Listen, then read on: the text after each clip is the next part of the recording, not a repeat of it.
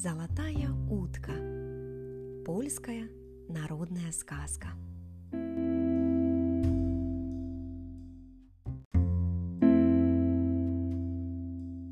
Давным-давно, когда Варшава еще не была столицей Польши, а только крепостью князей мазовецких, жил в этом городе один ученик сапожника по имени Яско.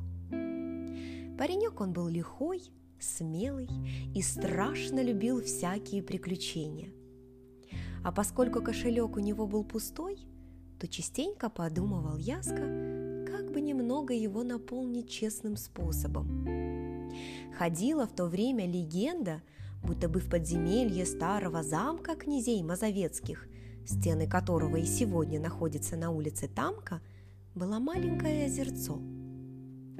По этому озерцу плавает золотая утка. Эта утка – прежняя хозяйка того замка. Жадной и скупой она была при жизни и теперь живет в подземелье, стережет свои богатства. Говорили также, что эта хозяйка огромным богатством одарит смельчака, который спустится в подземелье и найдет озеро. Однажды решил Яска испытать свое счастье. Решил он отыскать утку и честным способом немного разбогатеть.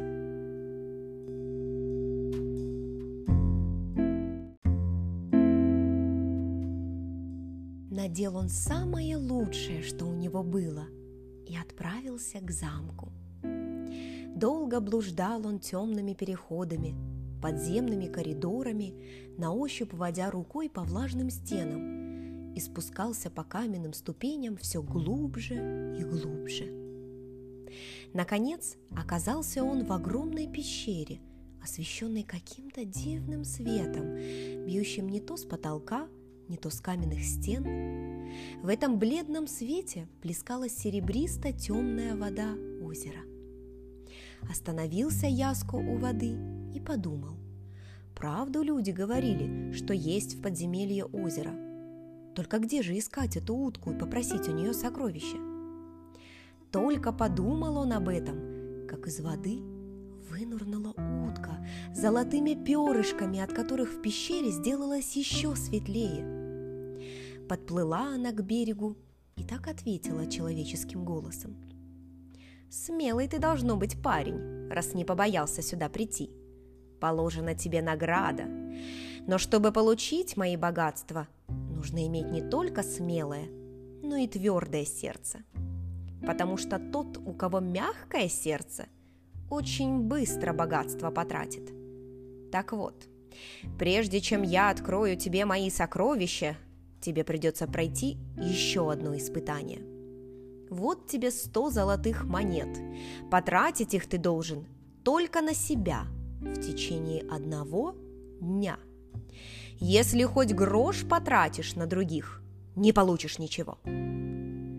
Молча выслушал Яска все это, потом нагнулся, поднял тяжелый кошелек, который со звоном упал у его ног, поклонился утке и пошел обратно.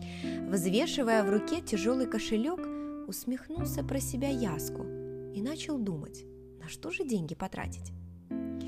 Приоденусь красиво, наемся досыта и позабавлюсь в волю. Монета круглая, катится быстро. Как ничто потрачу эти сто монет, а завтра за новыми сокровищами приду. В центре города купил он себе красивую одежду, выбирая самые дорогие вещи. Но хотя он и приоделся с ног до головы, Кошелек его был еще довольно тяжелый. Тогда зашел Яско в наилучший трактир, велел принести себе самые изысканные блюда, сладкого меду. Когда же пришлось расплачиваться, он очень удивился, что с него взяли всего одну золотую монету.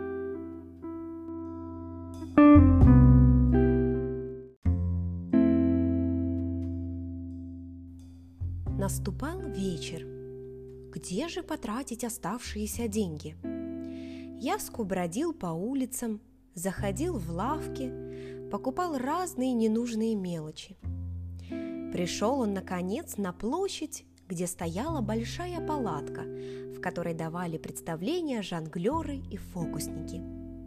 Уселся Яско на почетном месте, дорого его оплатив.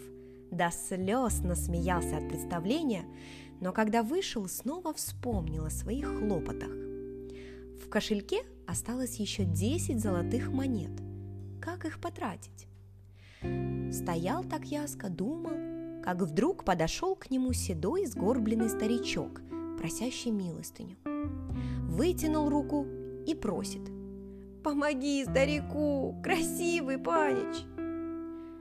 Доброе сердце было у Яску, чуткое ко всякой людской беде. Не задумываясь, положил он золотую монету в вытянутую ладонь. Вдруг что-то, как треснет около него, как будто молния ударила – и услышал вдруг Яско за собой голос золотой утки. Не сладкий уже, как в подземелье, а суровый и гневный. Не сдержал уговора, сжалился над убогим. Слишком чувствительное у тебя сердце, чтобы унаследовать мои сокровища. Не пытайся даже спускаться в подземелье, потому что тебя там только смерть встретит. Оглянулся Яско, но никого не увидел. Исчез седой старичок. Наверное, незаметно ушел, пока Яско слушал голос утки. Пожал Яско плечами и усмехнулся про себя. «Не нужно мне таких богатств, которых я не смогу употребить для добра других». Весело посвистывая, пошел он домой. Красивую одежду что купил на золотые монеты, спрятал в сундук. На утро оделся во все старое. С тех пор жил Яско, как прежде. А поскольку паренек он был добрый, до работы охочий, то везло ему в жизни не меньше. Вскоре стал Яско мастером и открыл свою мастерскую. Никогда не жалел он об утраченных сокровищах – дороже золота для меня людское уважение. И приятнее мне тот грош, что я заработаю собственным трудом, чем те подземные сокровища.